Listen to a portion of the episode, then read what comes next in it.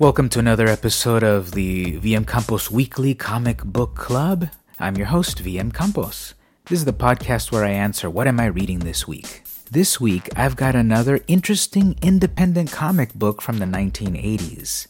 I recently came upon a plethora of uh, independent comics at the local thrift store and I picked up a bunch of them. So, what I've got here is Tracker, the Meager Millions Caper from Blackthorn Publishing. This is one of these 80s independent books by a single creator. Uh, during the 80s, there was a boom in creator owned independent books by one creator. So basically, the art and story, letters, everything is by William Van Horn. I don't believe I've heard that name in the world of comics.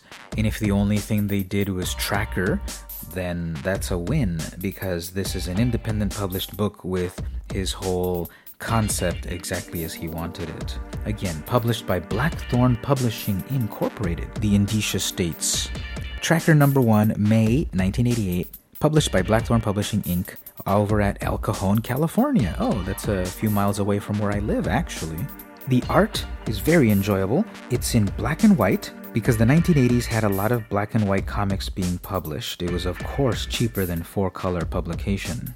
There's a little quick synopsis that I'll read here. It says, So I get a call the other day from Canada. It's Bill Van Horn, and he's got an idea for this mini series based on a hard boiled detective set in the days just before World War II. So that's what the book is, but the twist is that it's funny animals.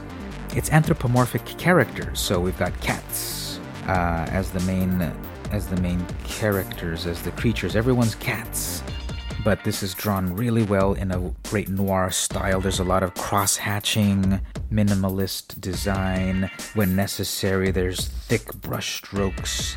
Ooh, there's a page here where the main character just gets a billy club to the back of the head. So it's in the style of the classic pulp novels, but with cats. Funny animal cats. But not that they distract, not that it's so cartoony that you get taken out of the out of the story. There's a great sequence later on on page 15 where there are these horizontal panels which show the rapid progression of time in a phone conversation, uh, basically focused on the main character and a variety of expressions, expertly drawn. Really, without dialogue, you get a sense of what's going on.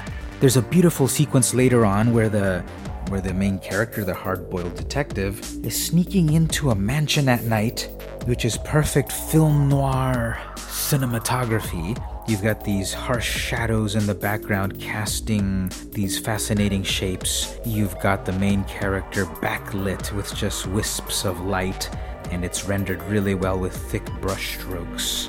It's a rather silent scene, except for the creaking the creaking noises as the character moves through the mansion.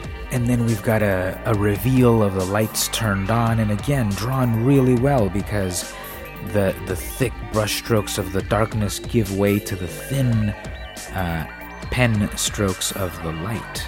This is a very good story because then it ends, and you want to read what's next. The problem, of course, is good luck finding the second one. I haven't researched it to see if there's these if any of these books were collected into trades and available for purchase. But that's sort of the nature of this. Whenever I find these uh, independent books that have been long forgotten at thrift stores, it's it's going to be very hard to follow the next the next story. And so these exist sort of as a as a standalone one shot to to some degree that is enjoyable on its own on its own merits. So this week I checked out Tracker, the Meager Millions Caper.